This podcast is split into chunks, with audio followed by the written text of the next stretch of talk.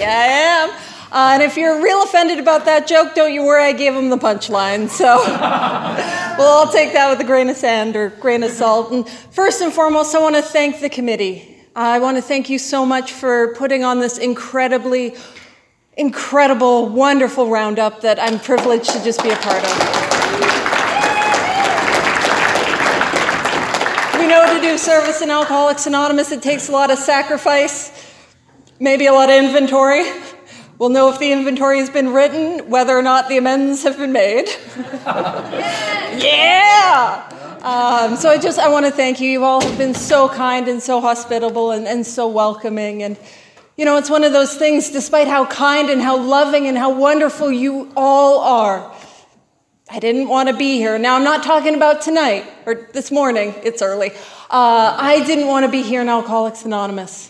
I ended up in a series of church basements after what I was hoping was a whole bunch of oopsie doodles and whoopsie daisies. Uh, and I was having the coffee creamer by mistake. You know what I mean? I was hoping it was all my yeah buts, and I was hoping it was all my andas, and I was hoping it was all those other things that were really what was wrong with me. And I came with walls and buckets of denial. And I would do this thing that I'm hoping nobody would hear would do today, and it's called judging the speaker. Not that anyone would ever, ever, ever do that. It's happening. Um, and so I would do that. And I would listen to somebody share, and I'd be like, oh man, I'm way worse than that guy. There's no way this AA thing could possibly help me. And the next person that would share, I would listen, I would hear them talk, and, and I'd think, man, I'm not bad enough. I don't belong. And I thought alcoholism was a series of consequences that I couldn't understand and I didn't relate to. I thought it was DUIs. I didn't have a driver's license. I thought it was divorces. I couldn't convince him to marry me. I thought it was homeless. Well, and I experienced homelessness, but I thought it was losing houses. I thought it was losing things. And I, and I thought I had a lot of other stuff that was wrong with me. But there were two questions on page 44 out of our book, Alcoholics Anonymous, that made it as clear and as simple as it needed to me for this alcoholic. What happens when I try to stop drinking? And what happens once I start? And those two questions made it as simple as it needed to, needed to be for this alcoholic. See, I'm an alcoholic and I didn't know it. And I did not know the hopelessness of the dilemma that I was in. And to be an alcoholic is, in my experience, is to be real abnormal. And you guys might be like, yeah, Paige, it's like 10:30 in the morning. We can tell you're abnormal. But no, I am an abnormal. Yeah, well, you get a clap on that. You know, woo!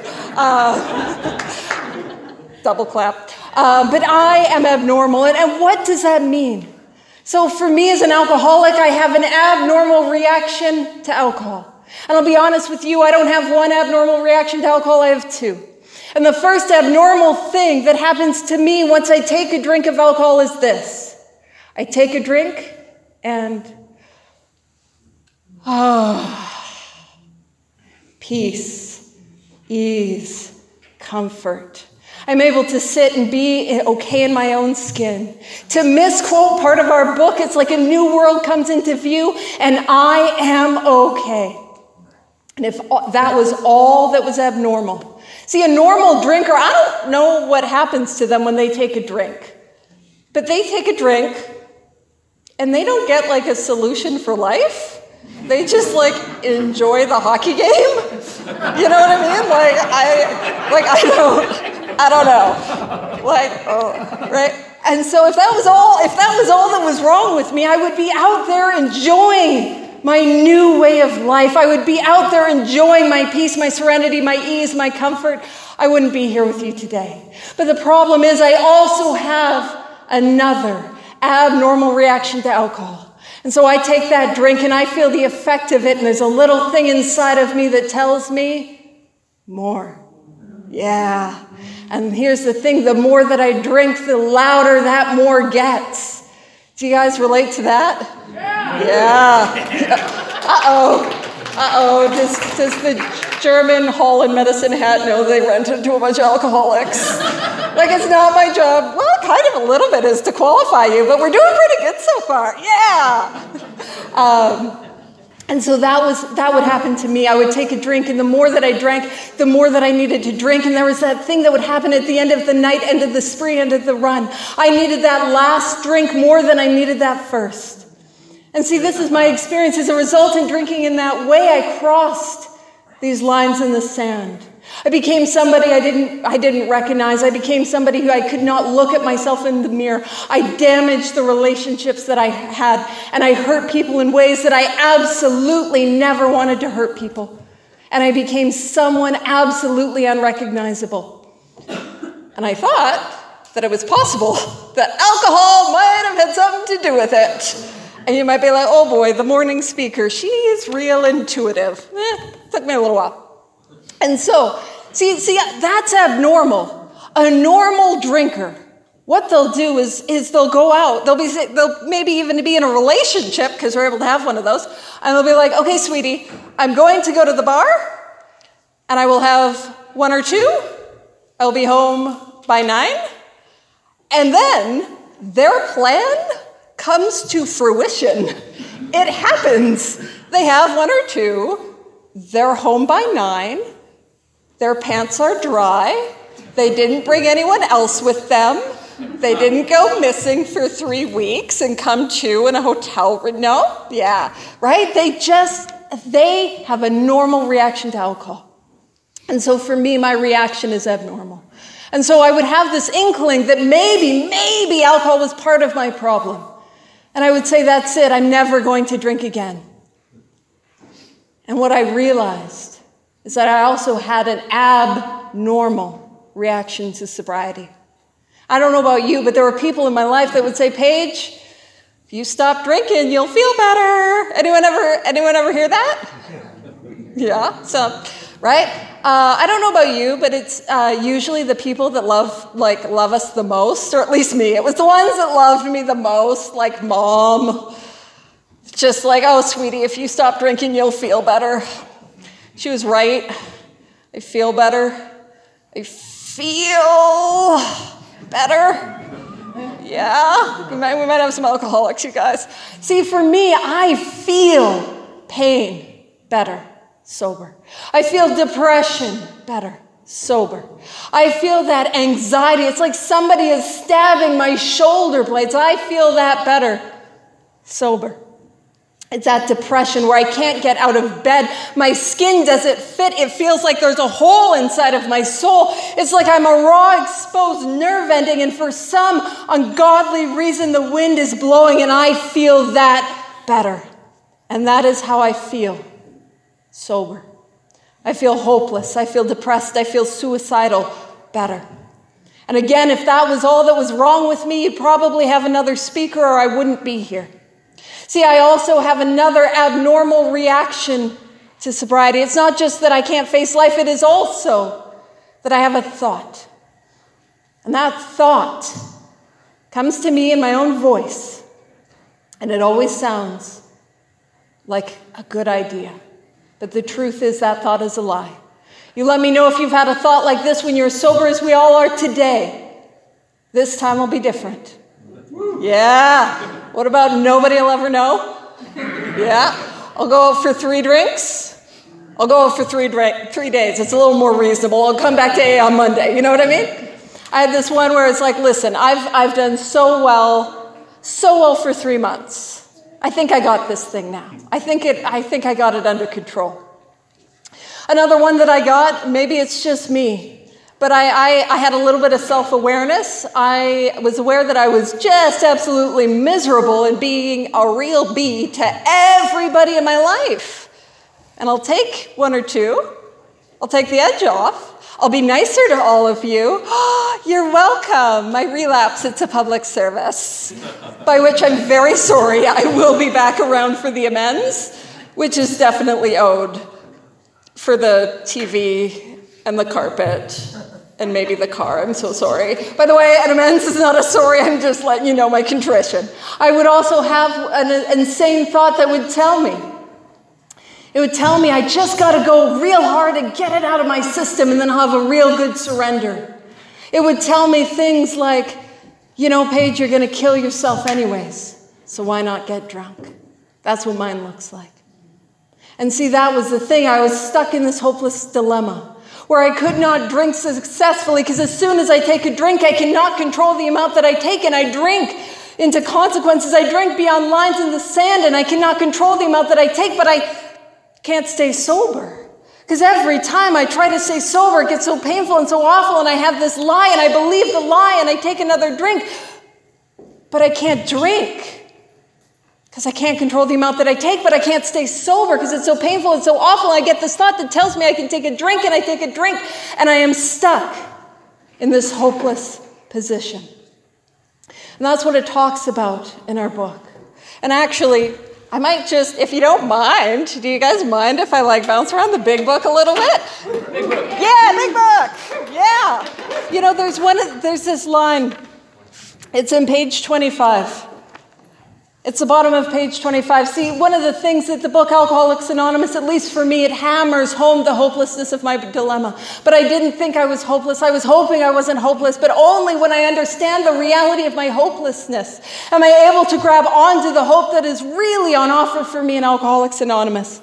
Bottom of page 25, it says, If you're as seriously alcoholic as we were, I want you to know when I got here, I, there are people that identify as real alcoholics. When I got here, I was kind of like, I think I'm a potential alcoholic.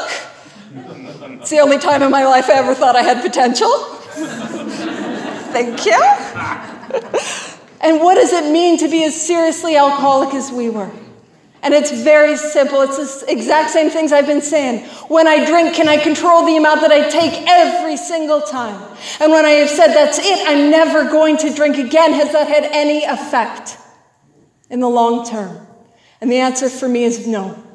And if that is the case, I am as seriously alcoholic as the first 100 are. And it says, We believe there is no middle of the road solution. Darn it!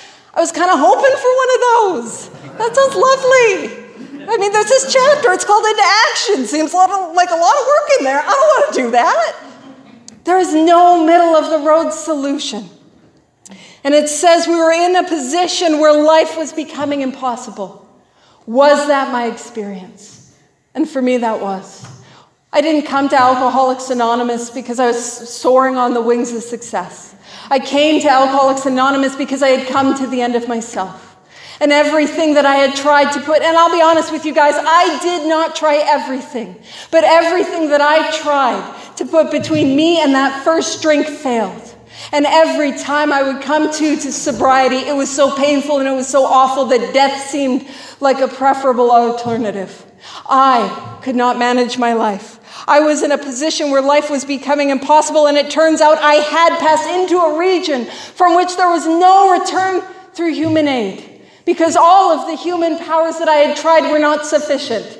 He wasn't enough to keep me sober. The love of family wasn't enough to keep me sober. And nothing wrong with therapy and counseling. It wasn't enough to keep me sober. I even went to church. It was not enough to keep me sober. I was beyond human aid. I was hopeless and I was helpless. We had but two alternatives. Two. Kind of was hoping there's an option three. Just gonna, because the two, I don't know if you're aware, if you haven't read this, like it's not great news. Like there is good news, but like bottom 25, not good news. Top 25, some good news. Well, maybe go there for some hope. Um, but it says uh, we had but two alternatives. One was to go on to the better ends, blotting out the consciousness of our intolerable situation as best we could. And that sounds like my experience. And the other to accept spiritual help. And those are my two options. And those for me as an alcoholic, see, if I don't have alcoholism, I got other options. I can try other things. I could go down water slides. I was talking with Wilder about his water slide experience. Hi!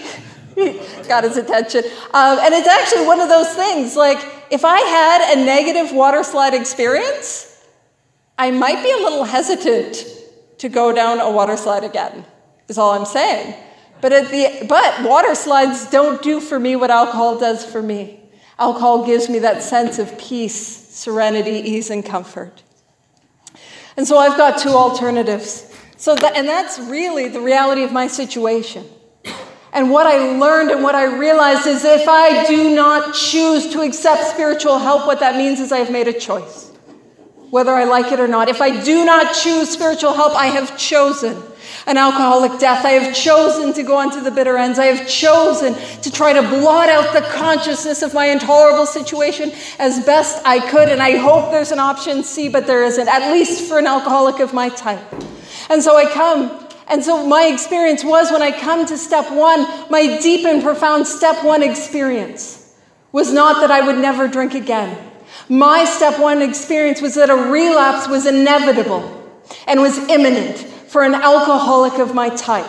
I would drink again. I will relapse unless I have a spiritual experience, unless I have a spiritual awakening, unless I accept the spiritual help that is on offer. And I wasn't jazzed about that. I don't know about you guys, but like I came to AA and I did that thing that I think we all do. Like I saw the steps on the wall and I'm like, mm, that one, that one, not that one, absolutely hard no to that, kind of that, some of that, no, right? And like, and I've already kind of, you know that thing where you kind of already decide what step you're on. Haven't opened a book, just got here. I'm like, I'm on four. I just know this. I know I'm, go- I'm good. Mind you, I had problems with two, you know what I mean? Like some real two problems, right? And so, what I need is a spiritual experience. What I need is a spiritual awakening, or I'm going to die of this disease. And, and when I say I'm going to die of this disease, that absolutely can look like DUIs and, and car accidents and, and overdoses and, and drinking myself into dangerous situations, passing outside in winter. But it can also look like a miserable, miserable life. And I, that's what I was living as well. And I'm going to die if I don't dive in, if I don't have this thing. But the problem is, I came to Alcoholics Anonymous and I, I had some God issues. I didn't like that word. Now, I don't know about you, but like I got here young. And for some reason, I was really attached to the idea of being cool. It's funny because those who know me and who have met me over the weekend are like, Really? You? You're talking about birds. You put a bug outside, like you? Yeah, yeah. Never in my life have I been cool. Like, if, if you're wondering, you know, and sometimes you'll hear in the rooms it says play the tape to the end. And in our book, and actually on page 24, it tells me that is not possible. Because what happens for me is I play the tape to the end and I'm in a red sequin evening gown. Those that know me never once in my life. I'm sitting on a piano, right? There's a, there's a chandelier and a candelabra. I've got one of those real long cigarette holders smoking a cigarette. And I got a glass of Chardonnay. I'm like, yes, I am cool, I am mysterious, I am sexy. I'm playing the tape to the end. That is a lie. What is the reality? The reality is I'm pissing my pants behind a dumpster smoking crack with a dude I just met. You know? I'm glad some of you relate. It's also a problem because at this moment I just realized Sunday morning is the spiritual speaker. we'll bring that back around. but, woo, yeah.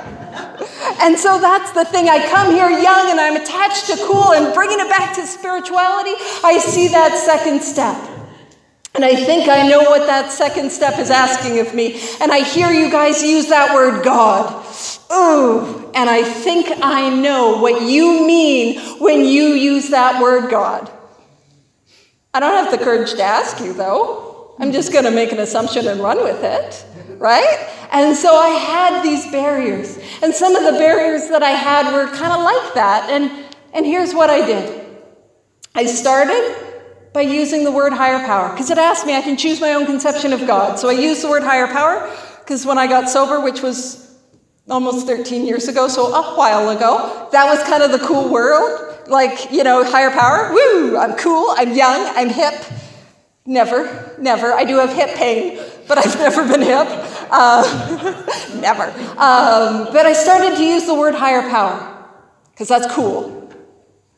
And then I realized it's like two words and a whole lot of syllables. So I started to use the word God. I started to use the word God very simply out of convenience. Yeah. And you know what's cool about Alcoholics Anonymous? It can be convenient. And you know what's even cooler? Is it doesn't matter what I believe in Alcoholics Anonymous. It matters what I do. And so I use that word God as I come to prayer. And I use that word God as I come to meditation. And I use that word God as I approach that fourth step. And that word God no longer means what I assume that you mean when you use that word. It now begins to mean what I have experienced. And so for me, one of the things is I did, I came, I came to Alcoholics Anonymous with some, I mean, for lack of a better word, I came with some trauma. I came with some pain. I came with some, if there is a God, why did these things happen? If there is a God, why did these things happen to me? I came with this, hey, if there is a God, why on God's green earth do I have this horrific disease called alcoholism? Why did, right? I came with the whys. Now, I can't answer your whys. I can't. I think that's probably a personal journey for you. But what I can do is I can answer what I found for my why. And so what I did is, you know who I put in column four or in resentments in step one, column one? God. Took God through the columns. Started to get some freedom. Started to share that with another person, that stuff that had happened to me, that stuff that I had done. Started to go make amends, clear away the damage. And I started to get some freedom. But I'll tell you the real answer the real answer of why did those things happen to me, the real answer of why I'm an alcoholic, it was answered when I started working with others. Because I am able to sit down with another human being and say, Yes, I drank that way. Yes, I felt like that. Yes, I did that too. Yes, that happened to me. Yeah, I did that exact same thing. And here's how I got freedom. See, Alcoholics Anonymous has turned the most painful, shameful parts of my life into nothing less, nothing less than gifts and blessings that I can use to help another human being, to save them from a living death and a literal death, to be a small part of their miracle. Oh man, I'm feeling like bouncing around the big book. You guys here with me for this? Yeah! Yeah, bounce around. So let's go to everyone's favorite chapter, the family afterward. I know, I know, you guys are expecting me to say two wives, am I right? yeah, two wives. Woo! All right. Now, I just, it's this line. And it talks about showing others who, su- who suffer how we were given help is the very thing which makes life seem so worthwhile to us now. Cling to the thought that in God's hands, not mine, not me trying to fix, manage, and control, but in God's hands, the dark past is the greatest possession you have. The greatest possession. The key to life and happiness for others. With it, you can avert death and misery for them. If you would have told me the most shameful things I ever did, that deep, dark secret that I wanted to die behind, would be something that not only could I, but I would freely share in a room full of people with a sponsee. And I can watch them have that sense of, oh, I'm not alone. I can watch the shame melt from them. I can watch them begin to experience the nearness of their Creator. That loneliness vanish, those fifth step promises. Man, that is powerful. And I did not realize what the power that was on offer here in Alcoholics Anonymous because I was tripping over the second step. I was tripping over, and the bar is always far lower than I think it is. The bar is actually about as low as I was when I was in the bar. real low, real low. It's got to be wheelchair accessible because, you know. yeah. Um, and so one of the things is I also misunderstood what was asked of me in the second step. This, the second step is just asking that I come with belief. Can I believe? Is it possible? Is it possible that just maybe there is a power greater than myself? That's step two, part one. Step two, part two. Is it possible? Is it possible that that power that I just kind of maybe a little bit believe in could relieve me of that insane thought that I have to take that first drink? Could it restore me to sanity? Could I have a spiritual experience? Could I have a spiritual awakening? And I would come to rooms like this and I would see people who are happy and sober at the same time, even on weekends. And I believed. All I had to believe was that the miracle that happened to you happen, could happen for me. And it talks in our book about, like, you know, a wholesale miracle has taken place. Miracles aren't things that happen by wholesale. And yet, here in Alcoholics Anonymous, they are. They are. That's all I had to believe. And then I believed that maybe there could be a power, and just maybe that power could relieve me of the insane thought that I have to take that first drink. And with that, I'm well on my way. And I come to that third step, and it is an act of faith. And I think, man, I don't know if I can have faith. I don't know if I have the capacity for faith. So I've got a third step proposition for anyone who might be unsure about whether or not they have faith. Now, I believe very strongly in AA singleness of purpose. This is a third step question, not a step one question. Anyone here ever taken a floor pill? It's a pill that you found on the floor? If you found it in a car, you're like extra spiritual, like super surrendered. Yeah, so all I'm saying, all I'm saying is I made some decisions to turn my will and my life over to the care of a pillow I found on the floor. Oh. I have the capacity for faith. Now, I know that none, none of you upstanding citizens would have ever ended up in the back of a police car. I'm just saying that that has uh, repeatedly proven to be an example of where I might have made a decision that put me in that higher power's care all I'm saying. And like, here's the thing you try to run, I mean, they're faster than I am. Is, so they do tend to prove to be a power greater than myself, but also, there was not a single problem that I had. There was not a pain that I had, a problem that I had, an obstacle that I did not think that could be overcome or eased or surmounted by the power of alcohol. Not once did I sell the power of alcohol short. Why would I do that with the power of Alcoholics Anonymous? The power of God that works in your lives and just might work in mine. And so, in the third step, what I'm doing is I'm making a decision, and that decision ultimately is to work the steps like my life depends on it. Because it does. Because it does. Yeah. Because it does with that intensity, with that velocity. And so for me, step one, and I have this metaphor, it's like being in Calgary. And in step one, I'm in Calgary, and if I stay in Calgary, I'm going to die. I can't stay in Calgary. A geographic is not a solution. I'm just uh, offering that as a preface for this metaphor. Um, and step two is just about believing that Medicine Hat exists, that it's a place, could you imagine how freaking rude it would be if I'm like, it's not medicine hat. Oh, whimsical, magical. You got like, I live here. No, no, it's not real. No, I have a house. We're having a convention, a roundup. It's happening, right? No, no, it's not real, right? Could you imagine? So all I need to do in step two is believe that medicine hat exists. And wouldn't you know, wouldn't you know there's a roadmap to get there? Yeah. It's through the steps, through the book. There's a roadmap. In step three, you know what I'm doing? I'm deciding to go. That's it. I'm deciding to go to Medicine Hat. I'm not there yet. I've just decided. And so, what I've got to do is, I've got to launch on a course of rigorous action. I got to pack. I got to get Distance and Car to come pick me up.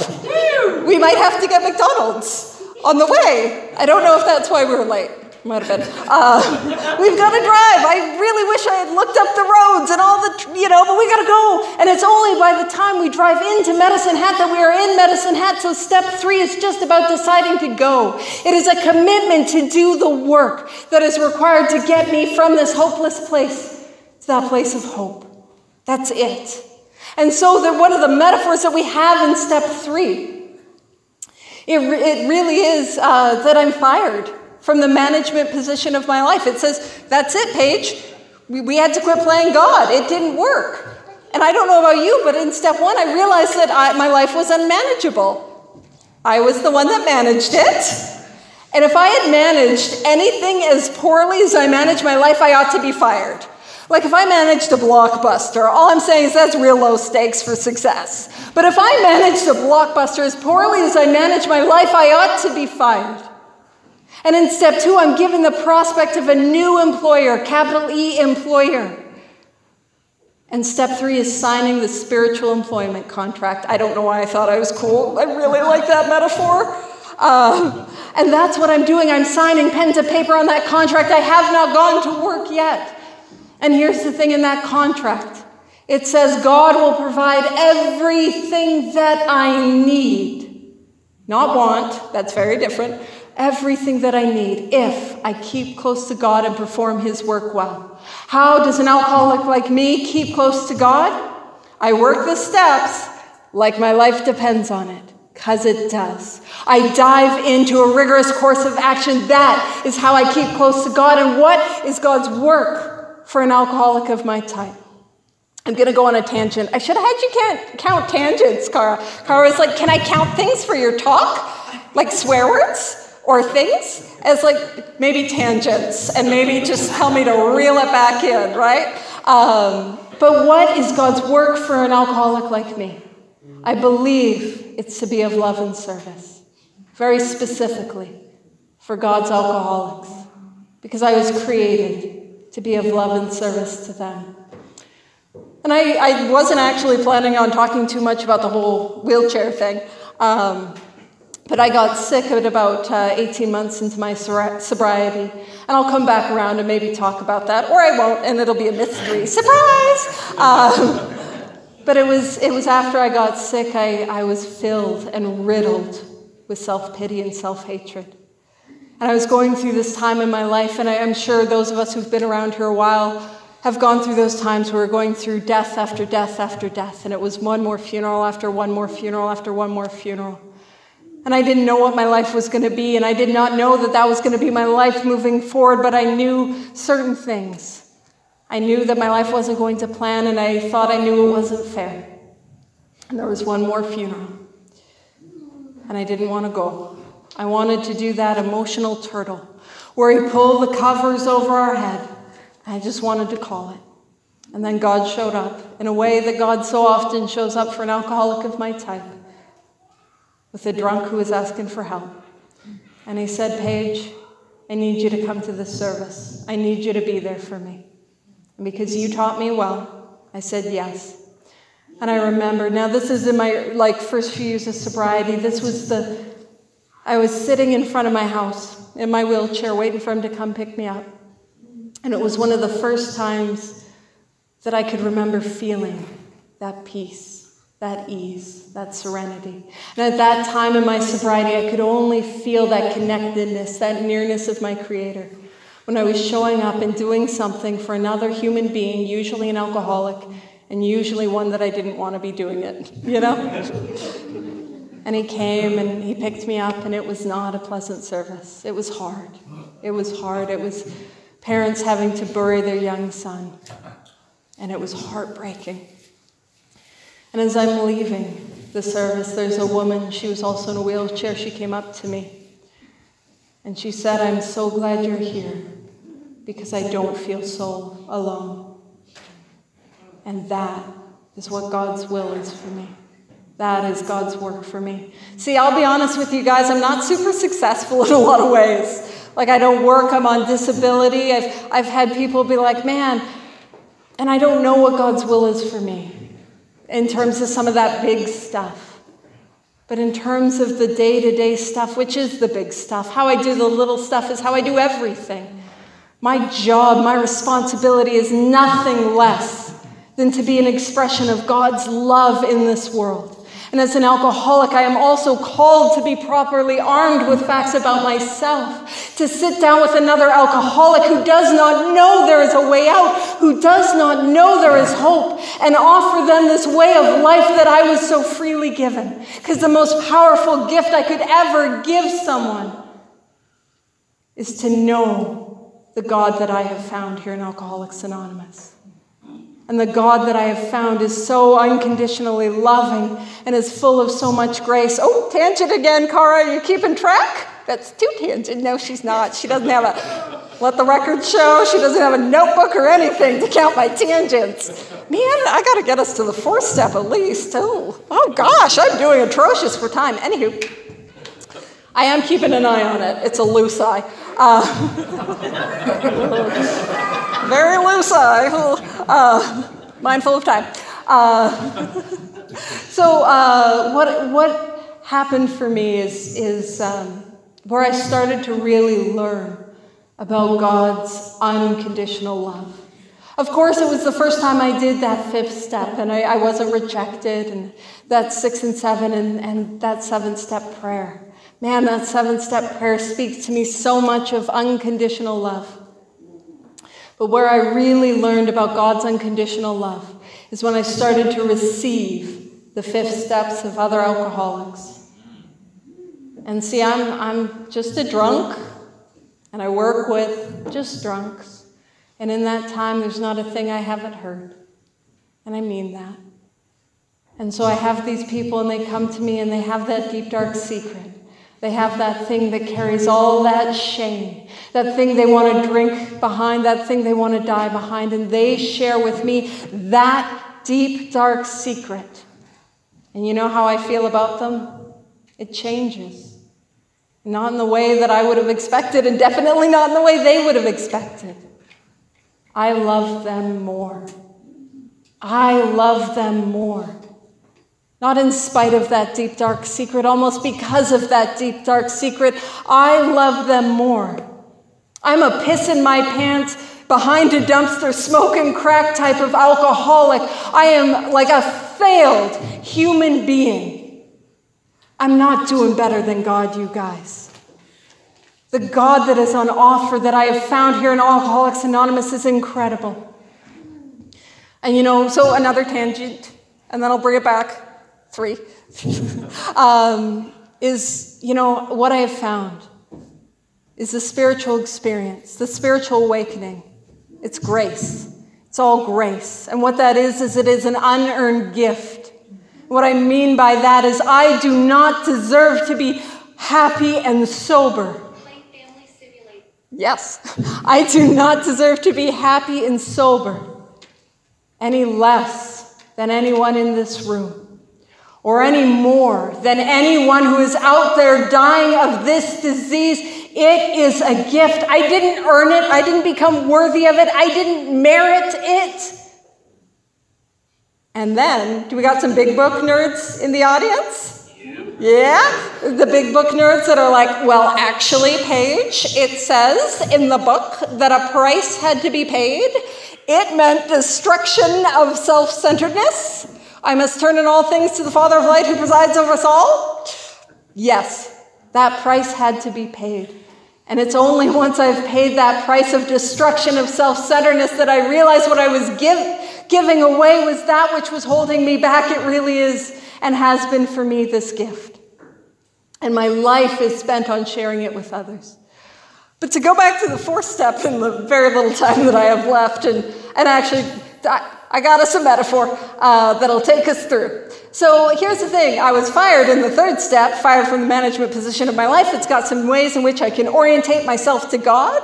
And um, and so it's, you know, he is the father, Here's, we are his children, you know, he is the employer, he's the, he's the director, I'm the actor. One of my favorite is he is the principal, we are his agents. And what that actually means is an, is an agent is somebody who is legally allowed to act on behalf of the principal. So what that means is when I show up to AA, to my family, to traffic, to the grocery store, I'm meant to be acting on behalf of God. Ooh, that might change how I show up to some things. um, and so that's what it actually means. But I like to pretend it means I'm an agent for God. Pew pew, Super Agent Paige. Yeah, all right, Super Agent Paige. Woo woo. All right, next we launch. Yeah, there's gonna be a rocket. What's my cool new spiritual assignment? Oh, house cleaning. because that's what it is. And here's the thing in this metaphor, and you don't have to jive this metaphor. If you're like, I hate this metaphor, it's stupid, that's totally okay. But I don't know about you, but for me, at the very center of my being, what I have is a spiritual house. And I want you to know if you have a house like mine, the house is good, the house is incredible. It has been designed by the most amazing architect the most incredible Frank Lloyd Wright house you could ever imagine. I only know that one architect, so I really run that into the ground. now, and it's good and it's wonderful. But if you're like me, I've got a bit of a problem. Turns out I'm a bit of a hoarder. like, I, I'm not saying you lovely people are spiritual hoarders. I'm saying I am a spiritual hoarder. And so, despite the fact that the house is wonderful and good, I've got some stuff in my house. Again, I don't know about you, but I got these things. The resentments. Nobody here, I'm sure, has them. You can't relate even a little bit. Just me, it's cool, it's cool, it's cool. Uh, and so for me, I've got these resentments, and these resentments, they're like newspapers that are decades old, and they're piled all the way from floor to ceiling. And as they are piled all the way from floor to ceiling, they block out the light. And I'm in this darkness. And then I don't know about you guys, just me. Uh, I'm full of fear. And those fears are like those empty bottles and cans that are strewn all over the floor. I can't step or stand or even move without clanging and clanking and them sounding bigger and louder than they really are. And then I, again, just me, I'm the only one. Um, I have this stuff called sex conduct. And for me, it's a little like the dead cats behind the freezer. I know they're there, but I don't want to have a look at them. It's also very important that I mention that no cats were harmed in the making of this metaphor. it's only a metaphor, you guys. Uh, and so, what do I do in that fourth step? I'm just getting that stuff into bags and boxes. It's a fact finding, fact facing proposition. I'm pulling those newspapers down. And wouldn't you know? See, I thought the newspaper said, You're the jerk, you're the jerk, you're the jerk. I have another look at it. Turns out I was the jerk. It was a real surprise to me. And I put that into bags and into boxes, and as I do, that light begins to come in from the window. And see, one of the things, one of my most favorite metaphors in the book is God is light. Because light is not what I see, light is the way through which I see. And as a result of this course of action taken out of this book, Alcoholics Anonymous, everything that I see changes and yet nothing has changed. If you, if you are not sure whether that could be possibly true or not, Take the actions of the steps and then ask Has my childhood gotten better? Has my family gotten better? Has the jerks on the road, have they started to drive a little better? Right? Has my boss gotten better? They have changed, and yet they haven't changed. I have changed. And so I, I now have that light and it's in my house, and I can start to see these bottles and these cans, and I can see them for what they really are. And I can see how if I rely on that light, I can clean them up. And then I deal with the cats. And I can with a sane and sound ideal. So I never have to have that happen ever again. And in the fifth step, when I sit down with God and another human being, that is me getting all of that garbage and taking it out of the house. And see, in the fifth step, it says we admitted, and there's two types of admitted. The first is I need to tell you something. I stole your car, I slept with your husband, and I peed on your carpet. I'm, I'm just kidding, that never happened. It was linoleum. so that's, that's, that's one type of admitted. And the other type of admitted is what happens when you go to a concert or a sporting event, a hockey game or, or a football game, you get a ticket, and on your ticket it says admit one. So, another way to look at that fifth step is to say to let in God and another human being. And God's light comes into that house. And in six and seven, what it really is is I take all that garbage to the curb and I become willing just willing to ask for the cosmic garbage men to come and take it away. See, if you're struggling with the conception of God, you could use cosmic garbage men. 1 800 spiritual got junk guy, you know, it'll work. And that's the thing is I think I don't know about you guys, but I, I come and I'm like, oh, I'm going to really exert some power over these defects of character. I'm going to work real hard on that procrastination. Later. I, oh, let me tell you, I mean, oh, I'm going to get that anger under control, you know? Or I'm, I'm, I'm going to, I'm going to, I'm going to, I'm going to deal with that fear soon, you know? Like, I, no. Turns out, I don't know if you guys knew this, this was news to me defect removal, it's upper management. I was fired from upper management. And see, what I love about the seven step prayer is it says, My Creator. And if we look at that word creator, it's, it means, it implies to be made and to be created with love. My Creator, I am now willing that you should have all of me, all of me.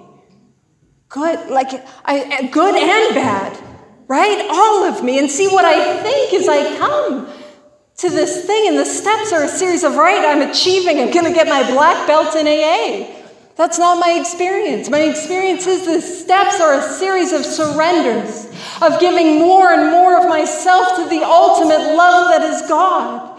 I am pouring myself out to this power that in step two I didn't know, I didn't believe in, I thought was super lame. And now I'm beginning to grow and experience.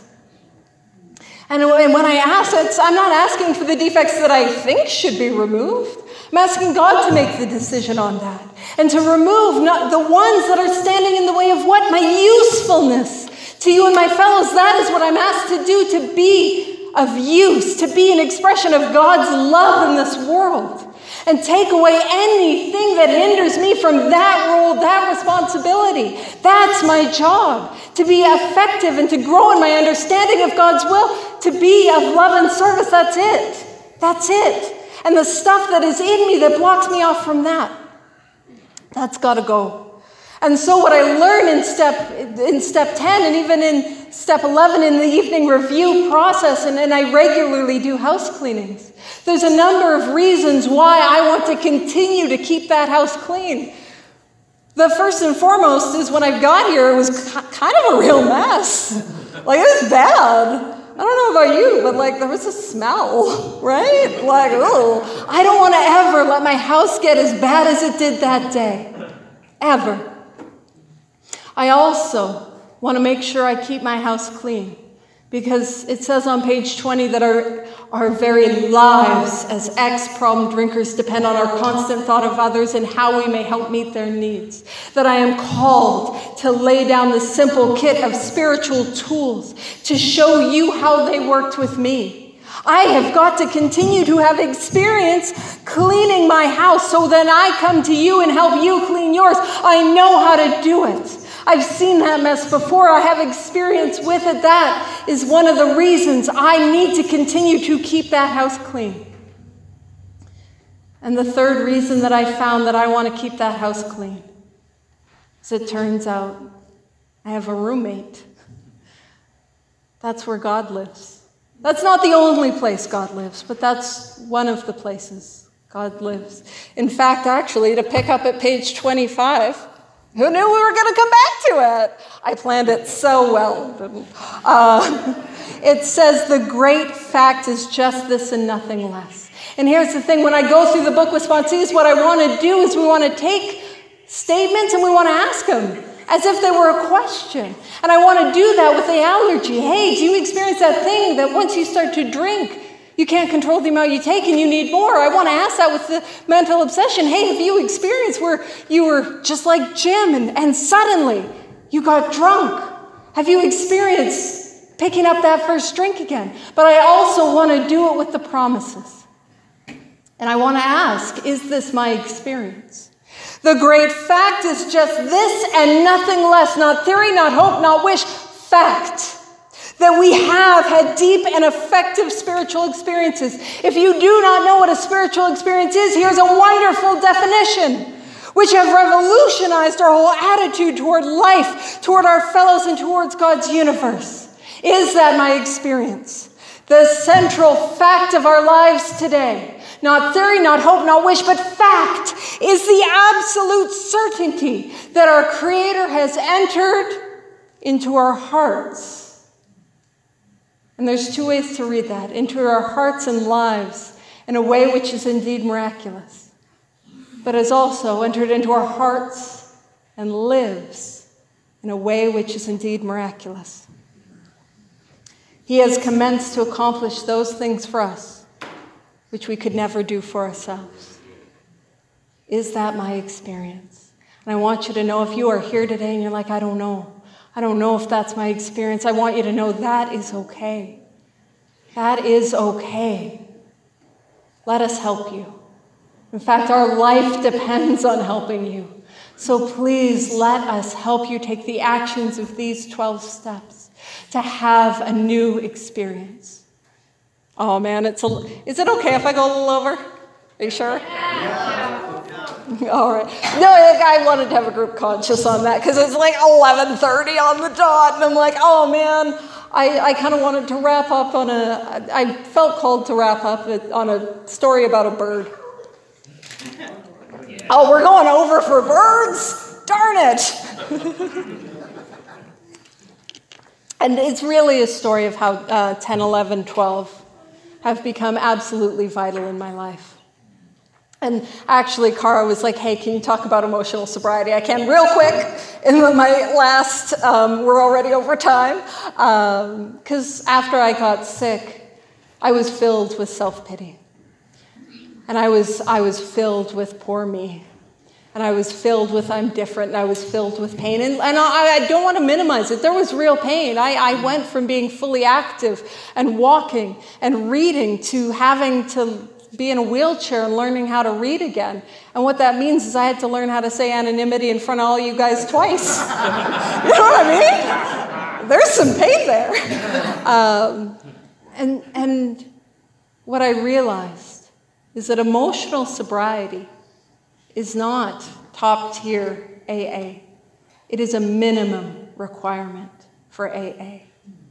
And it was only when I got connected with some wonderful people who were doing Steel on Steel where I really began to take the disciplines of prayer, of meditation, of evening review seriously. And that is when God really began to do for me that which I could not do for myself. You know, for me, and this is just my experience and, I, and just my experience, that little voice in the back of my head that always said, if it's bad enough, you don't have to be here anymore. It was only, and I mean only, and of all the things I tried, and please, if you need outside help, get outside help. I'm just sharing my experience. Of all the things I tried, it was only a rigorous application of those steps, like my life depends on it because it does, that allowed me to not have that little voice in the back of my head. And I did not think that was ever possible.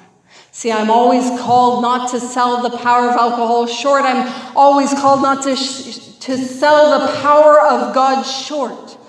Sometimes you'll be like in a room and people are like, oh man, you can't have an experience like Bill or Fitz. I'm like, yes, yes, you can, and I have. I need to continue to seek it. Just like I couldn't stay well on one drink, I cannot stay well on one spiritual awakening. I need to continue to seek it and to grow it. And so this is my story of a bird. And the bird is a northern flicker.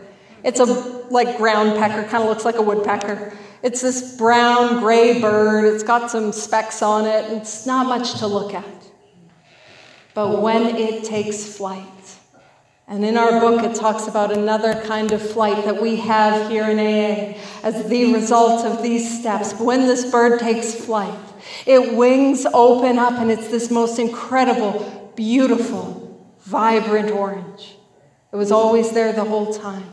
And it reminds me about what it's like to work with a sponsee and to see their light come on and to see the hope come on in their eyes. And so it was this time last year. And so, kind of to, to, frame to frame this story, what, what I'm reflecting upon is the line in our second step: God is everything, or else He is nothing. That line. And so it was around this time last year. It was a beautiful autumn, and I had a, I had a new sponsee I was working with who needed a new experience. And because it was so lovely, we were able to meet outside. And when I sit with my sponsees and we work out of this book, we always start with the prayer. And what would happen was the first few times we'd be saying a prayer and we would hear the call of the northern flicker. And then after a while, eventually we'd see, we'd be writing or reading or writing if we were doing some inventory, and uh, we would see that bird. And it kind of just became a bit of a joke for us like, ah, God's here, ah, ah, flicker's here, God's here, right?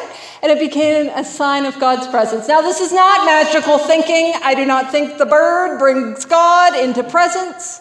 What I think is that the awareness of the bird brings my presence into God. See, God's always here. Where do I find God now? Where is utopia? In the here and now. God is here with us today, now. And so we were doing this work, and, you know, he was growing and having this incredible experience. And it was before he was about to go on, on what was going to be almost a year long trip. And uh, we were sitting in, in a parking lot, which is where I do some of my best 12 step work.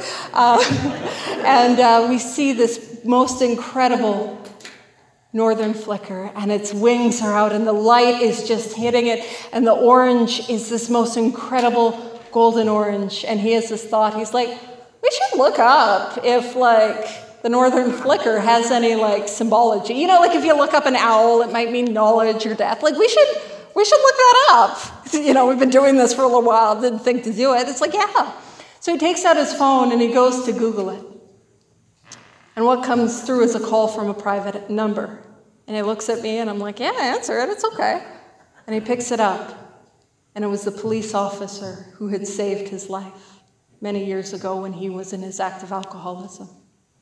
And see, God is in that moment. And then I also want to share another story about a northern flicker. It was this past spring, um, and my uncle, uh, he, is, he had cancer. And uh, I was, uh, he was put into a care facility and he was taken to the hospital. And I sat with him the nine days as he died. And when I, we, he got a, and eventually got a bit of a private room, and, and I'm sitting with him after we had sat through Emerge, and, and that, was, that was hard. You know, when we get to this room, and I'm sitting there, and uh, we're there probably 10, 15 minutes. And the room overlooks the, the mountains and the Glenmore Reservoir. What flies across is a northern flicker, and it reminds me to come back to God's presence. And it was not an easy passing, it was not a quiet passing. There were many, many incredibly difficult moments. It was not him sleeping and me holding his hand. And so there are times where it would be hours upon hours upon hours of inconsolable agony, pain that I had not ever experienced, that I had not ever seen. And there were nights where I would be woken every 20 minutes. And I would have to get up and try to adjust his pillows, try to change his blankets, try to do these things which weren't enough. And in those moments of absolute darkness and absolute agony, I have had people say, Well, how could you say God is there? And I know God is there. And where was God in some of those moments but in my heart? I joke with some of the convention committee that I'm not a morning person. I really don't do well without sleep. But every single time I was awoken by his screams and his cries of agony, I woke up with love in my heart. And I woke up with a deep and powerful desire to give him love and give him comfort. And there were times where he was confused and he thought people were poisoning his food and he would get mad at me and there were spiders on the wall. And I showed up with love a love that is not my own. And during that process, God showed up in the way God often does with alcoholics needing help. And I was able to receive a number of 10th steps. And of course, I couldn't take it by phone. If you've ever sat with somebody dying, I couldn't leave the room because he, when he needed help, he needed help. And to, to have audio stimulation is to, to, to exacerbate a lot of the hallucinations and a lot of the stuff that was going on for him in that process. But I could respond to those 10 steps by text. And I tell you, a text 10 step is infinitely better than no 10 step. Doing it imperfectly is, is always better than not doing it, at least for this alcoholic. And it gave me peace and serenity to know that I could be of use. And I was able to show up and stay in contact with my sponsees. And that was the first time in probably about five years where I did not put pen to paper on evening review. Because I didn't have my evening review. And yeah, I could have done it on my phone, but I, I, to be honest, I couldn't have. But I still prayed and I still meditated, and God was there. And there was a moment of, of just horror. And I said this prayer, and I felt that peace and that presence. And it got really bad, and I was able to step, step away and make a 10 step call when it got really, really bad. And then when he passed, I was there, and um, you know, he passed uh, with a tear, and I, I wiped the tear from his eye, and he took his last breath. And I sat with him as they washed his body. And I sat with them, and as they took him out of the room. And I, you know, the nurses were like, oh, there's going to be paperwork. There's no paperwork. So I was waiting in the room. And because too much stimulation is really hard on somebody in that dying process, we had closed the blinds. And I opened the blind. And I was just looking out the window, trying to collect myself. And what flies by was a northern flicker. And then my friend, you know, who uh, I did the 10 step with, she comes and she picks me up and we sit and, and she's like, hey, do you need anything? Like, if it's weird, just ask for it. Do you need anything? And I'm like, do you happen to have unsalted peanuts? I want to feed birds. And she did. And, and we were feeding some crows and magpies. And, and I was talking with her and just sort of deconstructing the past nine days. And within arm's reach, a flicker flew by, as close as I could touch it. Again, it's not magical thinking. God is with me in my worst moments. And if you're wondering, God turns all of it to the good, just like on page 24, 124. See, I then got home, and the next day I had a sponsee. Now, it was pre booked. You know, I normally would have given myself a bit of a breather. I had a sponsee booked. And we said, you know what, let's just try it. If we can't do it, we can't do it. Let's just try it. And we sit down, and she's like, Paige, I don't know how this is going to go. Uh, my partner's uh, mother was just airlifted to the hospital, and she's in ICU, and I don't know what to do. And of course, we do some book work, we say some prayers, and she's like, He's just waiting, I don't know what he needs. And I'm like, I've just been at the hospital nine days, I know what he needs. You know, I know what he needs. Let's get him this, let's get him that, let's get him that. And he can wait for his mother. And during the, the next few months after my uncle passed away, I went through a number of, of other losses and a number of other griefs. And every single time I would go through, I was presented with an opportunity to turn that into to help someone. I walked with a sponsee as she went through her mother's passing. I've helped other sponsees through grief. Um, I had an ex that passed away, and, and uh, probably a little over dramatically. I'm like the last man that ever truly loved me. I hear it. Um, but uh, I found out he had passed away. And then 30 minutes later, I'm sitting with the sponsee. And of course, we're in sex inventory. of course we are. And it's one of those things I don't know if I would be here and I don't know if I would be okay if I did not see God working in all of that. And just something to share. When I got here, um, oh, and just very quickly, my life depends on helping you. My life depends on working with sponsees. It's not that gold star recovery, it's bare minimum for an alcoholic of my type, and it has been nothing less than a privilege. But I think what I'll end on, oh my gosh, I'm way over time. What I will end on super over time is uh, the last two days I, I woke up at the Holiday Inn Express and I was waiting for my friends to pick me up to come to this convention, to come to this roundup. And both mornings, this morning and, and yesterday morning, Holiday Express parking lot right by a freeway. What do I see? Both mornings, a northern flicker. God is here, God is with you, and I want to thank you for this opportunity to share.